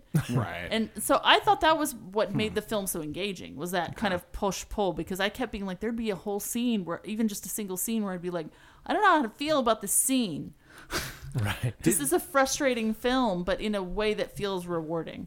Did their intent allow for an audience member that like hates the main character? I, guess, I guess that's like, is that a viewing that is like valid and they were like, I oh, think that's so. okay? Honestly, I think so because this just this definitely feels like I, you know, earlier I was saying Cassavetes and stuff. I you can see the influence of those kinds of movies on this. It's like Mhm. it feels very Cassavetes meets Terrence Malick. It's like it's very beautiful, but folks. Clearly, it's like if that was all scripted, I'll eat my jacket. Oh no, it was improv. They and- like made a big deal out of like they had like script, and then the the more they stuck to it, the more David Gordon Green was like, "This fucking sucks. Just start, just start talking." Yeah, and he would sort of s- lead them in improv, Interesting. and they threw out like the first forty pages of the movie. I don't know if that meant they shot it also, but No wonder I didn't like the first 30 minutes. like they're just making shit up like They that. are. They're That's just what making it shit felt, up. and honestly, it, you could feel that. But there's, a, I think there's that romance to the filmmaking of like we're going to improvise it, and because sometimes it does really work, but a lot of times, in my opinion, you know, not every actor has a spectacular sense of story, like in terms of really how to move. Um, how to keep moving a scene along in a dramatic way. Well, again, that's where Danny McBride is the real hero. Oh, I think yeah. Yeah. out of all of them, he's the one with he's the, constantly got that anchor in him. He's yeah. the one who's like he's making the jokes, he's making the you know the wacky you know this guy's a douche or whatever, but he's also the guy that's kind of nudging a thing mm-hmm. out, you know, Nudging he's the like- story It's like, hey, yeah. oh ha ha, his Oh, yeah. sister's pretty hot. What do you think of his sister? And it's like, you know what I mean? You're getting story out of him, Right. Well, that's the thing because he's like he's also a writer, but it's like that. th- That's why it's like, and I'm not knocking any actor who can't do that. That's not usually their job. I- In some it's cases, it's not. you You know, it's not the intention of their. You know, they need to be in the moment and feel the moment. hundred percent. And for that way, in that way, I thought the performances across the board were great. But yeah, I think it's it definitely feels like a movie where you're like, no, I don't necessarily need you to love this guy. I just I don't. Th- I would honestly, if I was to, uh, like he know, felt like it felt like the director was also frustrated with him. I, I get the yeah. I was gonna say if you ever met David Green and asked him, "Hey, were you like trying to show this guy was an asshole?" And did, you know, I would I would think he would be like, "Oh yeah, we wanted to show re- you know how far we could stretch audience sympathy if you like the girl." You know what I, mean? Because I get the feeling they like the girl. But it's written by the guy. Mm-hmm. It And the guy has his real name. He's like borderline Zach Braff of Garden State. Like I feel like he thinks this guy's great. I don't know. I don't know. I don't. Well, I don't think David Gordon Green thinks he's Well, great. don't- yeah, David Gordon Green should have seen Danny McBride and been like, "Put me in, coach." Like, stand up, like Danny McBride. I, that you are right. Like he is the shy. He like kills it in this movie. You can totally see why he went on to have a career Oh, that yeah. was incredible. Yeah. And like, I'm not kidding. I think you put him in as the lead, and it like it's it's a better movie. Like, Probably. But you know, how can you know that? How can you know when you're in Oh, your? I know. I know. Well, maybe they did. Everybody, you know, everybody. Because they- then they started putting him in the lead in a lot of things Well, isn't because they what knew. you know yeah. when you were you know when you knew Jody? Wasn't he always talking about oh my friend Danny, you'll, my, my buddy Danny, my buddy Danny, yeah. my buddy Danny, he's just the funniest guy. Yeah, And I was like, yeah, he is. Good move. yeah. So that's why he got he became the star Yeah. of Yeah. the foot fist way. So yeah, and thus it was written. But now I almost want to see Danny McBride in like a fairly straight romantic lead, just because like him being bringing his like weird Oh, yeah. specificity to like a, an otherwise fairly straight guy, not like a, you know, not like a Danny McBride special. But Yeah, just, no, I'm like, totally That ready would be really He'd fun. be incredible. I think Danny McBride All right, in I'll, a straight. I'll be right back. I'm gonna go right there. yeah, Danny McBride in a straight role. We all want to see real. it.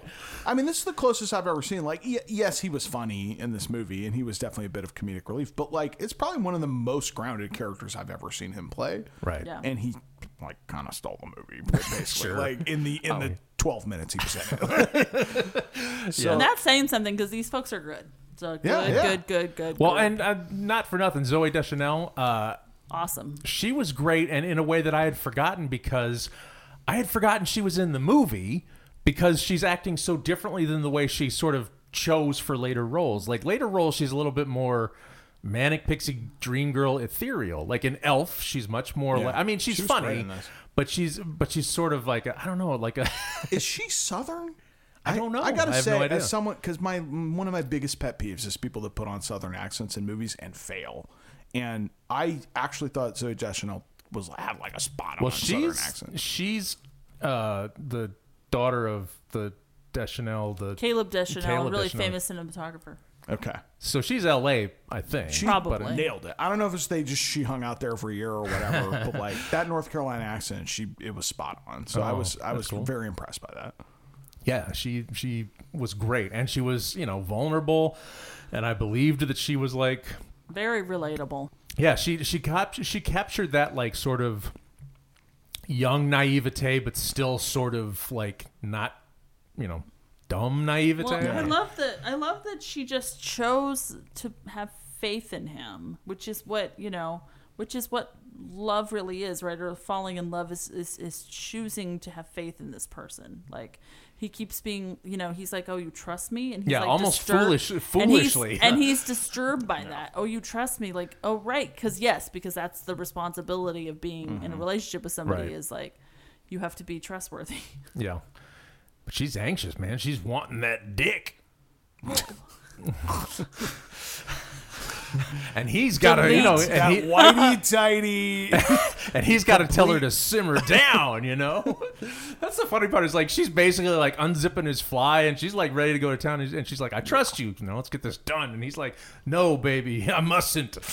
That, I Well, mean, if anything, he's the one who has the shame about this stuff, Right. And she doesn't, which I really love, and I can see why I connected with that back then too, because I would remember being like around so many of my friends, and they would feel sort of strange and shameful about this stuff, and it's like, or have, you know, just had had Sure. colored experiences, and I was like, nope. I, yeah, I, uh, maybe I just haven't had the same life experience, but I'm those scenes, especially that hotel scene. Like when he said we're not having sex tonight, I was like, "This is science fiction." Like, I, was just like, I was like, "This is this is insane." Like, like, like, Well, that's why I like that. This is science fiction. Well, I like that. That like you say, that's what part of what it feels like a betrayal because it is Yes. embarrassing for her. Yeah. She's like, wait, She has the because we are appropriate taught reaction. all our lives like. All they want is to get in your pants, protect it with all fucking might. You know, like that's the only thing. And so it's like if they're not doing that, you're like, what's wrong with me? Well, I think it's interesting that You her first sexual encounter probably, you know, her whole life is like you say, probably leading to that. And her first sexual encounter is wham bam, thank you, ma'am. Mm-hmm. And she's sort of like, oh, oh, it can be, oh, I see. And she's sort of like, It can be different kinds of things. yeah, and she sort of automatically assimilates in a way that he does not, which is Yeah. crazy. Right. Like she does it after one time, or at least one time. I guess well, one because time. it's not her trauma, right? Like Right. it's yeah, you know, it's just a time. just- Yeah. And I mean, that probably speaks to that moment where it's like, you know, because we were like, well, is it, you know, was it forcible? true, or- true, true. For her, it was like, well, like you said, Allie, she's got the guilt and everything else, which probably meant that in the moment she's like, yeah, this is probably fine. Let's do this shit. And it was fine. Or he was, you know, this was great for 10 seconds or whatever. I think she was mad at him. Like she's she's like, I'm was cutting my hair him. and fucking this other guy. It's like I thought she was fuck mad this at guy. Yeah. I could just he- I could just hear all her girlfriends being like, "Fuck him, cut your hair and Yeah, do whatever you want this weekend." whatever you, You did what? You paid for a hotel room, and he said no. Yeah, it's like you know, Yeah, that, he, he doesn't want you. Like, are and kidding it's me? and it's so sad because you're like, obviously you should be able to take your time if you want to take your time as a boy, but like that really does. I was gonna say if you flip that around, if the, Oh, if the dude paid for a hotel room was like, I want to get fucked tonight, and she's like, we're not having sex tonight, then you'd be like, yeah, you better fucking not touch her then. Right, no, it's absolutely fucked up. Like, I mean, it's fucked up because it's like, no, you should you should be able to like call it at any time, but the way he calls it is just like, it is so avoidancy, and it's just not. Yeah. It doesn't But feel. well, you don't get to skinny dip in the jacuzzi. Like, give me a fucking break. Like, Well, here's the thing. okay to consent say is no, but, consent like, is consent. Yes. here's here's here's what I'll say. She's mad at him. You know, you you mentioned it as a betrayal, John and Allie. You're you're saying that you know you're sort of agreeing on this point that it's sort of a, a betrayal, and she's mad at him, right? And It's not to- necessarily betrayal, but it just it's it's I I could see how it embarrasses her yes, and makes no, her I, I'm- question. I'm, her just trying to like line these things Yeah. up. It's like these reactions lead to poor choices. Like if she's like thinking about it, she's like, "Oh, is this really, you know, the best thing to do?" But she's like you say, she's angry and she's looking for something else Yeah. and yeah, I, so I mean that's the young love thing, right? It's like you you're embarrassed something happens and so your first reaction is, "Well, how can I you know, make myself feel better. You know, how can I how can I, you know, Maybe, and also like maybe it isn't such a big deal. Maybe I think this thing with this guy is such a big deal, but maybe it's not. Right. And then she gets together with somebody else and is like, ah, it is a big deal. God damn it. That's true too. Maybe You she's know? like, well, maybe it's no big thing, and then she does, and it's like, oh, if Well- I'd have done this with him, it might have been good. It was clearly impromptu because man, it was really dumb of her to be like, "I've got a surprise for you." like, you know, Yes. like, like she's cut her hair. She's like, "I don't know if you'll like it or not, but we'll see." And then like Yeah. that man, talk about setting yourself up for a really awkward conversation. Yeah. it's pretty. What's the surprise, hon? Well, you know, uh, It's so annoying. This boy just won't leave me alone. I was like, ooh. Yeah, that was well. See, that to me, the touches like that are the things that are well done. Where it's like the guy in the window being, you know, fucking won't leave her alone, and she's like smiling at him and like cutesy waving to him, and then like, oh, this guy won't leave me alone. And on the one hand, maybe you're like, oh, well, maybe she's just playing along, but then it's like, well, is that's probably the dude, right? I mean, you know, oh, chances are that's probably the guy. I think that's yes. supposed to be the dude. Yeah. Absolutely. Which I I love that. I love that. Like maybe even in her head, she's sort of like, eh, he's kind of annoying, but he's kind of. I think she's lying on the phone. You think so? Because the because her her um, body language in the Mhm, scene agree. and mannerisms is ki- pretty flirtatious, Right. and it doesn't strike me as like go away. Right. But she's on the phone because she's like, oh, this yeah, this guy's bothering me, but like. It didn't seem that way. I don't know. I mean, he, he also looked like a douche. So who right. I was knows? gonna But, say like, he, he he looked like you know your garden variety douchebag we'll too. so- never know. Who knows? That's right. Uh, regardless, we should get to the moment of judgment Oh, finally. for uh, all the real girls. Yeah. Why is it called all the real gl- Yeah. girls? Do you think? I know. I kept thinking about that, and and and I think it's it's honestly feels like a lovely sort of sign of respect for all the characters because it's like every one of the people in this movie, even though we can see them as kind of fuck ups or we can see them as sort of you know bumbling and so forth, it's like they feel very real and they're very real to each other. Like their feelings are very intense Right. with regard to each other and and so it's almost like he's starting to rem- really see all of these girls as very real hmm. That's interesting Sure. because when So you that's say kinda what I got all the real girls, you'd probably you don't you know girls plural. You don't put that on like the main characters. no so. yeah i'd say i'd say it's like basically looking at all of them as as full hmm. full Interesting. people Look you at know that. But that's I, my thought to the question of whether all the real girls held up or not, I'm actually going to start with me. I feel, normally I Do would, it, do I would end it, but I, you know, I don't want to end this on like a totally sour note. And I'm like, I'm really struggling with this one. I will be completely honest. Oh, that's good. It is not what I expected. Oh. And parts of the movie I found downright infuriating. But I'm really enjoying our conversation about it. And it's like, truly, I don't think it's a it's a binary choice. Like, I there are parts of the movie I, I rather enjoyed, and Right. there's parts of the movie I really dislike. I think ultimately, if I'm going on what like what I came in thinking. I, I have to go. It didn't hold up Right. because it's sort of a mixed bag for me. Yeah. But get that's that. that's not to say that it's it's a, it's terrible or anything. Like Right. I I I'm fascinated by our conversation. Yeah. But for me, it, it's it's a doesn't hold up. But uh, Nelson, what do you think? Uh, I may shock you. Uh, I actually am holding it to the standard of when I first watched it, and I think I felt more for it when I first watched it. So I'm going to say, similarly to yours, I'm going to say it has a lot of things in it that I think are admirable and great, and the acting is amazing, and you know, there's a lot of things I really like about it, but it really was not quite the movie I remembered.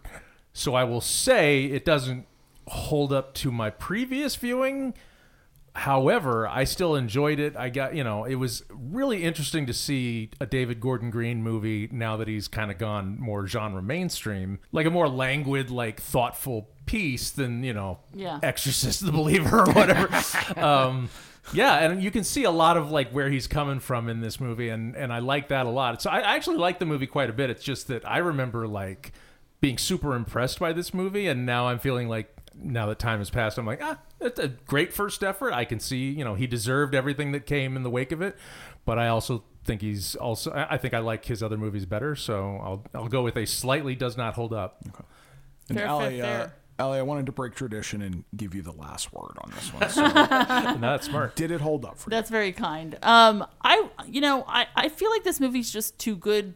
It's still a better movie than most movies, and so I, I would say that I'm going to still say that it holds up. But I think it's a bit of, it's a lot more of a squeaker than I expected, because I, I do think there's just there's a lot. I love me an unlikable protagonist. I'm all for it. I love I love the the realistically glacial process that he has in terms of learning that happens in this movie. I appreciate all of that, but there's just so many moments in this that just felt um that just felt like okay, can we move it all along?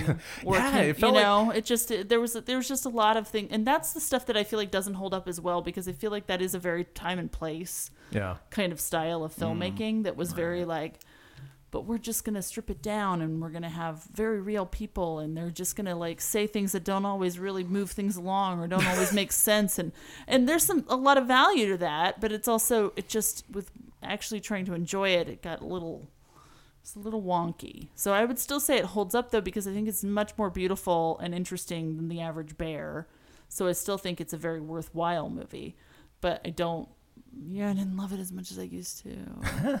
but I also think some of that might be like kind of what we've talked about on the podcast before where it's like what does a move how does a movie serve you at different ages, right? Like at different Right. times of your Yeah. life. And it's like watching it now is a lot more frustrating. You know i think when you're like you know when you're more uh what would i have been 26 at the time i think when it came out. And so it's like there's there's just a lot more like oh this is all sort of recent Right. watching it then. And now i'm like oh guys you'll be fine. See, I would also, I mean, to that, uh, you know, comparison, I would uh, say this sort of almost for me gets the like the before uh, sunrise bump where it's like when I saw before sunrise. I've said this before. When I Yeah, saw yeah. before sunrise at the age that the characters were at, I was angry with the film. right and you had the reverse thing And yeah then later on, when I saw the, you know, uh, before sunset, and I realized, oh, they were stupid kids, and they were meant to be stupid kids, and I then I liked it a whole lot more. I like the movie. I like all the real girls for that. I actually do like the. I like it. I like it too. It's just at times it just got a little bit frustrating, but it's like, but my God, I mean, it's gorgeous to look at. The performances are great. That opening scene is like one of the best. Like we're falling in love with each other. Isn't this wild? Mm-hmm. scenes that I've ever seen. Still, I think that scene really holds up Wow, well. I, I hate. We didn't really talk about this scene much, but I. you didn't It like gave me scene. a bad impression of him from the jump. oh, that's so funny. Because she's like, "Are you gonna kiss me?" And he's like, "Golly tree, I don't know, maybe." And I was like, "This fucking guy!" Like that was like, like I he really turned You're off. you're like him. the crab in Little Mermaid. Kiss the girl. Yeah, kiss the girl. basically, like I, She's looking good, It was like Fuck a her. microcosm. It's actually I didn't really think about it. It is a microcosm for the entire movie. where Yeah. Yes, just it is. like, It's that if you don't like that first scene, that's the movie. And yeah. he's like, "Well, no," and then she she kisses him like straight up. Oh, yeah. it's just so. Anyway, that's interesting that you you see it as this view of like young love, and it's very sweet. I wanted to slap him. like I couldn't. it's very it. sweet, but it's also very frustrating. I mean, it's like, but I mean, I was more, I I was kind of always more of the assertive one, and so Sure. that was a little Fair more enough. of a relatable experience for me, where it's like, no, but how about now? And they're like, I don't know. we just started dating. I'm like, what the fuck? Shit needs to be right. Oh my god. Uh, Can I just say, uh, first of all, thank you, Allison, for uh, Oh, sticking with us for all five parts of this uh, fun. atrocity.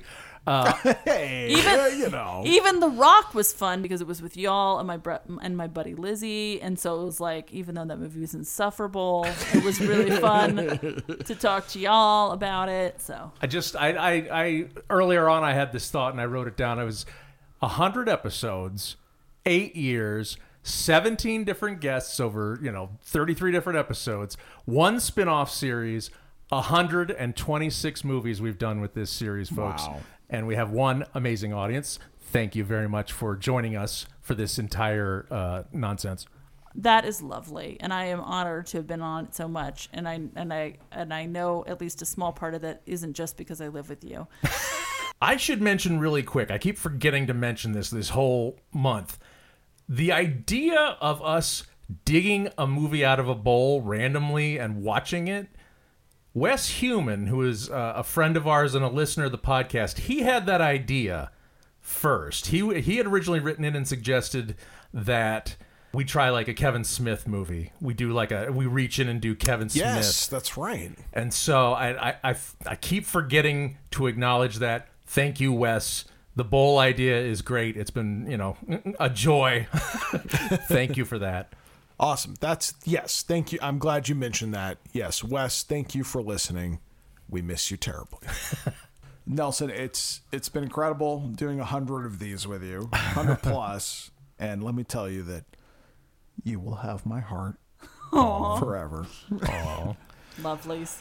Uh, so those of you listening, um, thank you for making it all the way to this moment and all the way through all five parts of episode 100. We did it. We are here. Next month, Nelson and I have something a little special cooked up for episode 101. You will have to stay tuned. Yeah, so come back in like two days and, and you're going to get to hear.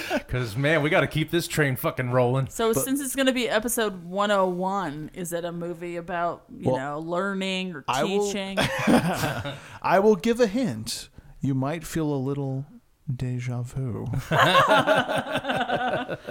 I guessed. Until next time, um, you can uh, reach us at our website, holduppodcast.com, or you can email us at holduppodcast at gmail.com with all of your questions, comments, or suggestions for future episodes.